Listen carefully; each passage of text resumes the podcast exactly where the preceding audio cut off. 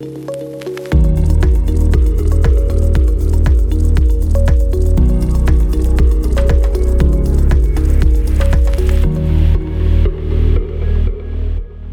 6 تا نشونه بهتون بدم که اگر اینها رو دیدید احتمالا سرکارتون با یک آدم سمیه. اینی که میگم رو تصور بکنید این زیر برام کامنت بگذارید. یک شخصی که ازش خوشتون نمیاد رو تو ذهنتون بیارید. یکی که خیلی حس بدی بهتون میده و نگاه کنید ببینید که چند تا از این نشونهایی که من می‌خوام بهتون بگم رو این فرد داره. باید سعی کنید از همچین آدمایی فاصله بگیرید. نشونه اول حسی که بهتون میده. وقتی باهاشون هستید حس می‌کنید انگار دارید روی لبه تیغ راه میرید. عصبی میشید. نمی‌تونید ریلکس باشین پیش اونها. اونها عصبیتون می‌کنن. مدام حس بدی بهتون میدن. بدون اینکه اصلا هیچ دلیلی داشته باشه. اینها انرژیتون رو از درون میمکن. وقتی باهاشون حرف می‌زنید وقت میگذرونید حس می‌کنید باید فرار کنید. حس زندگی رو در درون شما می‌کشن.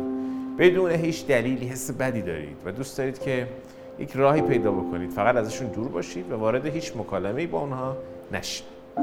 این آدم با این نشونه ها یک آدم سمیه براتون. نشونه دوم تعریف و تمجیدهایی که با شرط همراه. امروز تو زمین بسکتبال خیلی جذاب بودی ولی حیف به اندازه بقیه بازیت خوب نبود. خیلی این پیرنه بهت میاد ولی یه ذره باید وزنم کم کنی. نشونه سوم کلمات منفی و عبارتهای سمی. یه ذره از یاد بگیر. واقعا من بهش افتخار می‌کنم. چرا تو مثل اون نیستی؟ مثلا نرمال باش. خیلی حرف می‌زنی اصلا صدا تو مخمه. باورم نمیشه تو هم ازدواج کردی. باورم نمیشه تو هم همچی شغلی پیدا کرده باشی. باورم نمیشه فلانی ازت خوشش اومده. چرا بیشتر تلاش نمی‌کنی؟ یه ذره انگار خیلی هم باهوش نیستی. چرا این کارو نمی‌کنی؟ چرا اون کارو نمی‌کنی؟ نشونه چهارم انتقاد. این هم بگم که فرق بین یک انتقاد سازنده و یک انتقاد منفی. انتقاد منفی اینه که یکی میاد واسه این که مودت رو بیاره پایین ازت انتقاد می‌کنه. اعتماد به نفستون می‌گیره میاره پایین و قصدش هم نیستش که کمکت کنه.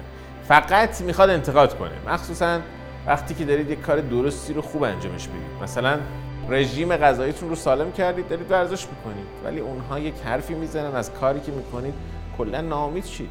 تو نمی‌تونی این کار رو انجام بدی؟ بابا تو خوبی موفق باشی. ببین تو زیاد واسه این کار خوب نیستی. تجربهشو نداری. فکر می‌کنی کی هستی؟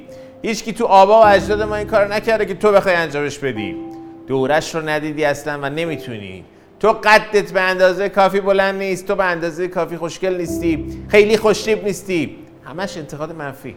نشونه پنجم این مدلیه. تو چقدر زشتی؟ شوخی می‌کنم. یه ذرم احمد یا؟ شوخی کردم. همیشه اینو تو جمله هاشون میگن آخرش هم میگن شوخی کردم. آخرش فکر می‌کنن اینو که گفتن دیگه هر چی بگن اوکی. یک چیز توهین آمیز بهت میگن. گستاخیه رو می‌کنن. بعد میگن داشتم شوخی می‌کردم. به جای اینکه بیان حس واقعیشون رو بگن با یک شوخی بود بابا خودشون رو راضی می‌کنن که چیز بدی نگفتن. همه می‌دونن که این اوکی نیستش. نشونه شیشم همیشه نقش قربانی رو بازی می‌کنن. همیشه یک استدلالی واسه هر گندی که می‌زنن میارن. من بیچاره من بدبخت اصلا نمی‌دونستم. خب چیکار باید می‌کردم؟ تقصیر من نبودا تقصیر این بود تقصیر اون بود. خلاصه که همیشه تقصیر یکی دیگه است. هیچ وقت تقصیر اونا نیستش. همیشه یک بهونه هم دارن و اون بهونه هیچی نیست جز یک دروغی که با استدلال لعابش داد. همیشه یک مشکلی بوده یک داستانی بوده. همیشه خدا قربانیه. پس این سوال رو از خودتون بپرسین که چند تا آدم توی زندگیتون هستش که یکی از این نشونه ها شاید هم دمش گرم همه این نشونه رو با هم داره. این 6 تا نشونه رو جای دیدید از طرف فرار کنید. بزنید درید. زندگی خیلی کوتاهتر از اینه که با آدمای سمی سر کارتون بیفته. چالشی که ممکنه وجود داشته باشه اینه که بعضی وقتا این آدم های سمی خانواده‌تونه دوستای صمیمیتونن.